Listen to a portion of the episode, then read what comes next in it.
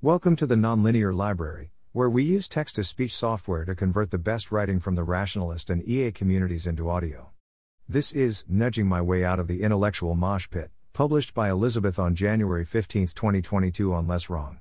As part of my ongoing effort to improve my cost benefit ratio on social media, I'm nudging myself away from intellectual mosh pit platforms like Facebook and Twitter, and towards blog posts, articles, videos, essays, etc. Really long form consumption, for example, books, remains about the same. My limitations on that are mostly my insistence on fact checking nonfiction and very narrow tastes in fiction. This post is about changing what I reach for when I'm bored in a line.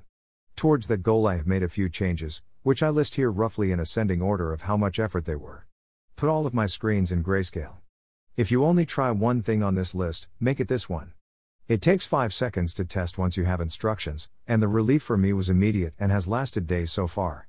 Every time I have to turn color on to look at graphs, I resent it. Instructions for OS X. Instructions for iPhone and older Android, untested. Instructions for modern Android. Windows users, you're on your own. I only use Windows for games. Discovered the existence of focus mode for Android, which allows you to use the internet but disables notifications. All of the focus mode instructions require several clicks into a deep menu. You can access it more easily by enabling the relevant fast access card, using the instructions for older Android phones above.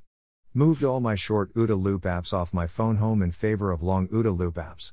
The newly defavored apps include obvious candidates like Twitter, but also all messaging apps and Chrome itself.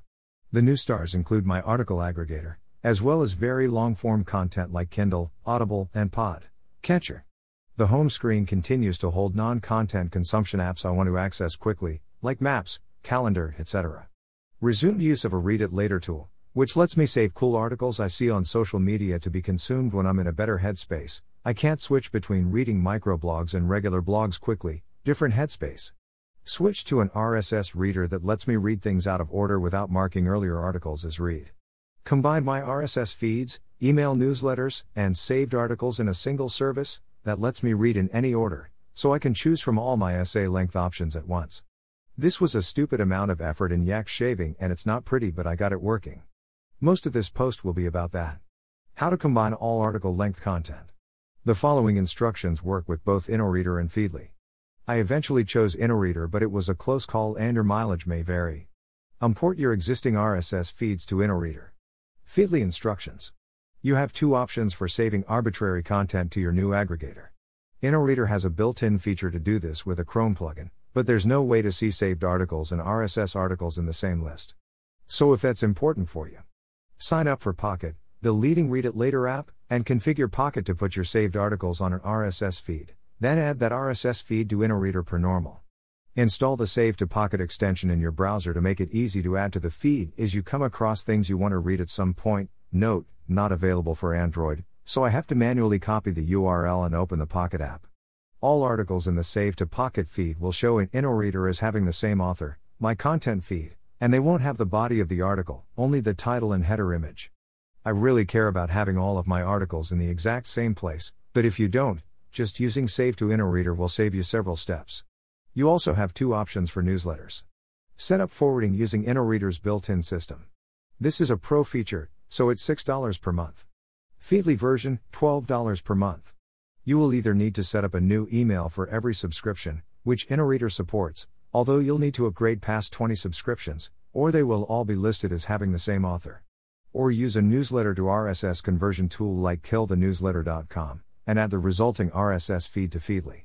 Unless Substack lets you configure separate emails for each subscription, this will still require you to set up forwarding. Tada! With a mere 20 minutes of work and a small monthly fee, you have a system that combines all of your article length content in one place.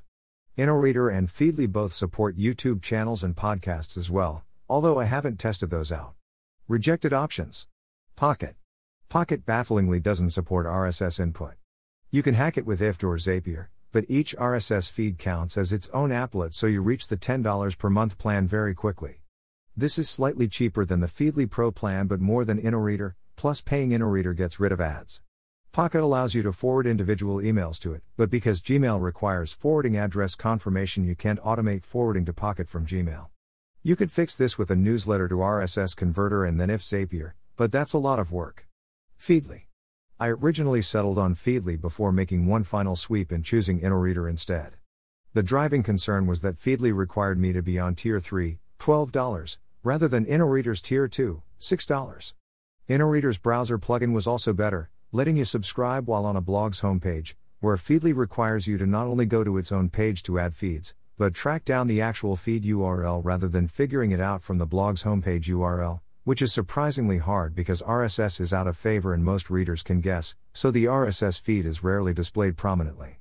I do like the Feedly Android app a little more. Inoreader has not adjusted to Pixel's lack of a back button and eats the replacement gesture, but I like the web app more so stuck with Inoreader.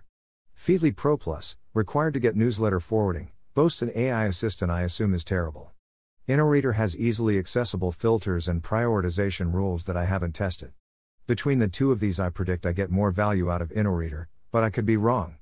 Lastly, Feedly promised me a trial and immediately charged me for an annual subscription so they can die in a fire. Everyone else.